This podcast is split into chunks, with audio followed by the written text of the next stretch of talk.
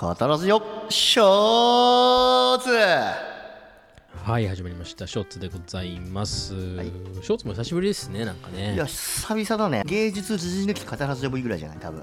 で1ヶ月ショーツを開けたっていうロングブランクの後のショーツですね。ああロングショーツ、うん。はいロングバケーションでございましたが。はいはいはいはい。いかがお過ごしでしょうかというところなんですけれどもね。はい。はい。カタラジオ続々やってまいったわけですけれどもはい。今後どうしてきます？なんて話をね前回やったんだけどどうしてきます？そうだよね。どうしてきますって話だけど、うん。本編ってはいはいはい。言われてるやつがあるじゃん今。本編ね。うん。うん。あれ結局さまあテーマすごい面白いけど意識の話だったりとかさ、うんうんうんすごい面白いけどはいはい。一回一回長くなりがちだしうん。この何せよこう準備にすごい時間かかるっていうデメリットでもないけどあるじゃないなるほどね。うん。そことショーツのうんパッパパッパ取り回しが効くところをうまいことこう組み合わせていけないかなという。はいはいはい。確かにですね。なんならね僕らもねあの、ん。ロングと呼んでいるやつは特集っていう位置づけに今ねなってますもんね。ああそうだね。確かに。特集でありながら特集がメインになってるっていうね機関誌みたいな感じになってるよね。特集しかしてないよね。そうそうそう確かにねうさんくさいメディアみたいになってる特集特集って。そうそうそうだからねまあそれをいかにうんこう持続可能にしていくかと考えた時にねやっぱ本質はラジオだろうっていうふうに考えるとラジオ、ショーツでペースを刻みつつ、特集を間にこうちゃんと魂こもったやつぶち込む方がむしろ長く続くだろうし誠実ではなかろうかと、まあ、そういうことですよね。いやそれは間違いないうん。確かに。あってことはだからもうショーツがメインのベースになるんだね。それは確かにいいかもね。遺伝子と一緒だよね。イントロンがいっぱいあってエクソンがボンとあるからこそエクソンが輝くみたいな。はいはい。出ました。ちょっと注釈が改めて必要なやつじゃないですか。エクソンとイントロンはもう先月2ヶ月ぐらい前の話なんじゃない？あ振り返りが必要だよ彼岸の彼岸という収録で一応喋ってはいるんだけど人間の体タンパク質でできててはいはい、タンパはク質を作るのに遺伝子っていうあのタンパク質の設計図があるわけでございまして、その中にも設計図の中にもイントロンというい、うん。タンパク質を作ることのできないあの情報とエクソンというタンパク質を作るのに直接寄与する情報があって、でもじゃあイントロンいらないじゃんっていうふうに思うんだけどイントロンも実は何かしら大事な情報を含んでる。タンパク質は作れないけど何かしら遺伝情報を伝えるのにすごく重要な役割を果たしているということが最近分かってると。ああなるほどね。だからちょっと全然違う例でいきますけどなんか仕事と遊びみたいな関係ですよね、あ全然変えてきたね例を。い、や そうだだってだって仕事しかしてない人のアウトプットって面白くないじゃないですかあそうだね。ちゃんと遊んでるからこそ仕事の方も面白くなるみたいなそういう話ってあるよねっていうのでいくとどっちがベースなのかってことでこれまでね僕らが特集を仕込むために必死に読んできたわけですけれどもはいはいこれがある種ねこの仕事みたいなオンの状態だとするとこのショーツはねオフじゃないですか。うん。毎回こうブラッとやってきて毎回フリートークでテーマ絞ってやってみたいな、この遊びの中から特集を組むに至るテーマがフラッと浮かんだ時にこうグッとこう根詰めてやるあいいみたいな。ねなんかそんな感じなのかもしれないね。遊びの中から仕事を探せってそう最近の俺のハマりでいくとスノーピークみたいなスノーピークも野山で遊びから仕事をみたいなこと言ってたからさブランドのあれで。え人生に野遊びよじゃなかったでしたっけ？あそうだったっけ？全然分かってない。まあまあまあ遊び要素はね入ってますけれどもね。そうそうそう。そっかそっか。そんな仕事の話もあった。だってもう確かにねスノーピークもさ、なんかさワークスペース用のギアみたいなのがあるよね知ってあるあるあるある。なんかこう囲いがあってさなんか部屋の中に。見たよ見たよ。俺テスノーピークーブルがカタログ2023全部読んだ。白い表紙のやつね。そうそうそう。あまあミンティもスノーピーカーな？の知ってますよ。まさか。あはいそうなんだ。俺らが今遊びに例えたうん片足ショーツを、まあ、メインでもないけどこう、うん。パッパパッパやってプロジェクトが決まったらそこにこう根詰めるそうそうそうスタイルはいいかもしれないね、うん。まあねだからそもそも遊びなんだけどね。まあ本編も含めてね。遊びなんだけど、うん。やっぱりかこれ継続するって恐ろしいですよ。だってさ続けるとさ続けることがさこう一個ハードルになってきたりとかさやらねばってなったりとかさ頑張らなきゃすべってき思考になるべきじゃないんだよね。そうそうそう。だそれをやっぱりね自分たちの中で解体していく必要があるっていうのが今回の大きな気づきだったんじゃないですかね。うん。そうだね。これ確かにショーツショーツでいけばすべき思考にはならないかもしれないね。そうやりたい。やりたいと思える方らずをそうそう。だ本当にやりたいと思った時にちゃんと特集を組めるように箱はちゃんと用意しておく。そういうこと。だね。うん、大事だねこれはね。これからはだからショーツ、まあ、うん。ショーツはね、俺ら喋れば10分ぐらいすぐ喋れるからねそうそう。そうその時その時でね面白いテーマだったりとかねなんかこうランダムな話を盛り込めるといいよねっていうので。あそうランダムで思い出したんですけど、はいはいはい。化の中で人間がすごく特殊なポイントがあるよみたいな話をなんかねツイッターかなんかで見たのかな？ちょっとソースが定かじゃないから ちょっとあんまり正確じゃないのかもしれないけど、はいはいはい。人って占い大好きじゃないですかうんそうだね。なんかあの占いってやつがなんか人類の進化の歴史の中でどういう役割を担ったかみたいな話が結構面白くて、その、普通の生物的進化だけだったら人間みたいにこんなスピードで進化しなかった可能性があるんだって。人間のその進化のその背景には文化的な進化とそれから生物学的な進化の両方がこの絡み合ってまあ強進化的にすごい加速度的に進化してきたみたいな背景があると。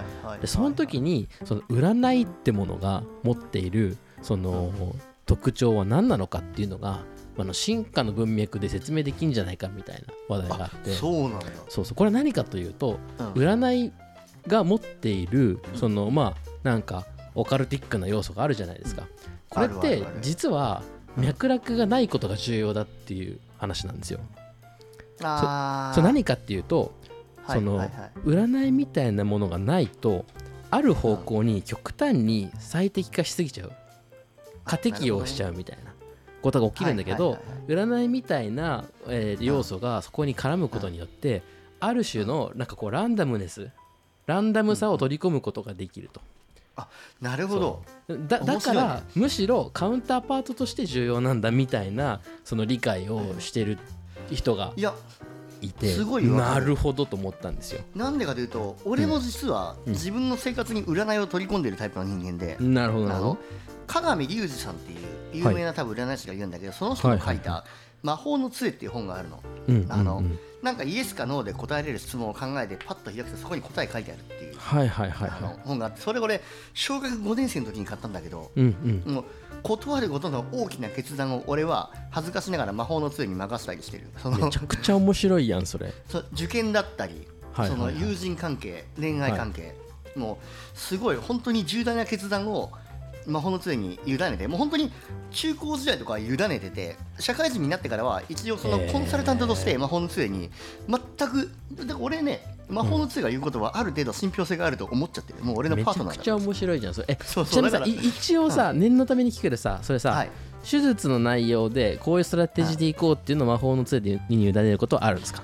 あだからそれはないそこはね俺魔法の腕で。そこはもう,、ま、もう魔法の腕でやってますそこは。魔法か分かんないけど。なマジックハンドだったんだね。マジックハンド、そうそう、ありがとう。そう。でもまあ、その仕事に関しては、確かに全く、でも確かに、うん。仕事の手術の内容はあれだけど、職場の転機、うん。うん俺は今どこの病院に行くべきか、来年までここにいるべきか、何年間ここにいるべきか、そういったことの選択とかは、すごい俺魔法の杖に委ねちゃう。あーそうなんだね。なるほどなるほど。だからそれが実はそのランダムネスを取り込むための駆動エンジンになってたっていう理解をすることができるんじゃないかっていうまあ説があってや。これは非常に面白いなと思いましたね。間違いない。人工的に、えー遺伝的不動みたいなねランダムウォークを取り込むみたいなことなんじゃないですか。つまりね、意思決定において。これは意外と面白いなと思ったというか。いや、面白いし、偶然に委ねるというか、もうなんか日常に常に俺の横にあったから別に不思議とは思わないというか、はい。まあそうだよねって俺はもうあのか魔法の杖と一緒に生きてきてるからまあ、うん。そうなんじゃないっていうあでもその魔法の杖ってさ なんていうのそのある種の必然性を持ってその選択肢を選び取るんじゃなくてあいや。それもうサイコロ振ってるようなもんだっていう感覚で魔法の杖使ってんの？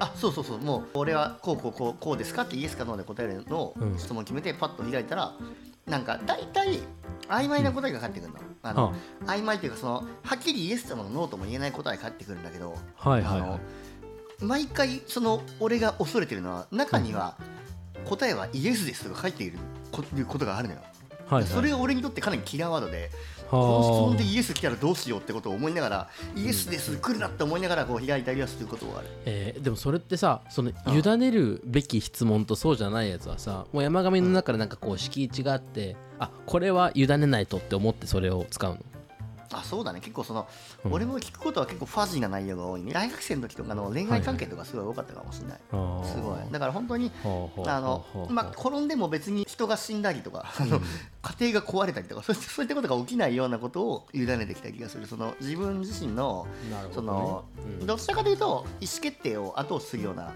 はいはい。目的で使ってたかもね、ああ面白いね。面白いね。まあっていうことでねそのランダムなところを取り込むっていうことが、なんかある種、えー物事のさコンテンツ作りだったりとかそれから意思決定だったりとかの中で、まあある種の揺らぎになるというかさ、その遊びの余地があるからこそこう本気で取り組むべき特集みたいなものに出会えんじゃないのみたいな、まあ、そういう選択を我々はしようと、まあ、そういうことですよね。う。ん。はいはい。そうですね。そうね、だからこうね前も話したけどこのカタラジオショーツっていうこの伸ばすこの揺らぎによってねどこに落ちるかっていうのは、もう完全に委ねられてるよねっていう話をしてたじゃないですか。それをすごいあの芸術自抜き方らしい、ね、あそうそうそうそうそう、うんうん。その流れを組んでのそれをむしろ本編の発散だったりとかねアイデアの飛躍に取り込もうじゃないのと、まあ、そういうことですよね。すごいね。むしろそのショーツの響きが今度は逆に本編にまで影響を及ぼすようなこのスタイルになっていくってことか。バタフライエフェクトですねバタフライエフェクトあるね。まさに。うん。まあでもね進化も突き詰めるとなんかそういうようなことを言ってたんような気もするなってね振り返ると思うよね。すごく小さなさ影響がさ大きなうねりとなってはいはいある生物種のねこうレパートリー増やしていくとか減らしていくとか。発端の種があのそうそうそうそう拡大していくって話ね。うんうん。だからね、はい。まあ、ショーツ自体が発端の種になるとおもろいねっていう、まあ、そういう話ですね。この収録の最後に魔法のツールなんか聞こうよ。今持ってくるからさ。ああいいよイエスかノーで答える質問なんだろう？イエスかノーで答える質問？なんだろうね。うーん今回、はいもう決まったこの決定事項に関するうん。賛同を得るということも、この魔法のツールあー確かに。いやあの執行役員。イエスマンを求めて俺こいつに聞くこともあるから 今回の執行役員っていう言葉がすごい気になりますけど執行役員はイエスマンなんですか？いやわかんない。俺ちょっとわかんないんだけど。すごいすごい雑なイメージなワンマンな会社を 執行役経営して員るイメージだけど、うん。まあ確かに、まあ、こいつ俺のすごいだってこれも20年もんだよこれ、でこいつなんだけどこんな感じでパラパラ開いて答え書いてあるんだけど、じゃあ行くよ。この方ラジオでロングの特集をうん。メインに据えるんじゃなくてショーツを軸に進めていきましょうと、うん。イエスですかノーですかってことですね。まあそうだからそのショーツをうん。軸に据えるという決定は正しい。今後のカタラジオにいい影響を及ぼすかどうか及ぼしますか？はい。聞きますよショーツどを軸に据える。すんだよ。まあまあ聞くんだ。よショーツを軸に据えるこの決定は、うん。か今後のカタラジオにいい影響を及ぼしますか。はい。でん。おっしゃ来たぞ。見えない見えない。あ吊るされた男のカードが出ました。答えはイエス。ただし何かを犠牲にしなければなりません。吊るされた男のカード。これは何？こう一歩踏み込むの？ここからタロット占いこのそうタロット、うん。まあ、踏み込むというか毎回俺はここに書いてる答えを何かしら自分なりに噛み砕いて噛み砕いた答えからアクションを変えていくっていうようなことをしている。いやめちゃくちゃ面白い。だからこれはあれだよね。初期初期値というかさ初期要件にちょっと偏りを持たせるみたいな感じだよね。自分の行動アクション次のアクションをさだねそう。だからだからある意味こいつは俺のアクションを起こすのにすごく寄与しててだから今回も答えはイエスただし何かを犠牲にしなければならない。はい。まあすごいファジーなこと言ってくるけどまあまあ確かにそうなんだろうな。なるほど。ありがとう。またまたこいつに助けられた。いや面白いね。面白いね。でこのちょっと裏占いというものの意味を一個咀嚼してみるっていうそういうことだねそうだね。うん。いやーいいスタートになるんじゃないですかこれは。いやいいね。あのまたじゃああのこの間ダーウィンさんがまた初期メンバーだったようにまたこの魔法の杖さんをまた初期メンバーに据えてやってくださいよ。僕の相棒ですよ。第第2期。第2期メンバーね。第2期メンバーは占いの方で。いやーよかったよかった、はい。ではではお後がよろしいよ。はいはいはい。本日はこの辺で失礼します、はい。ではまた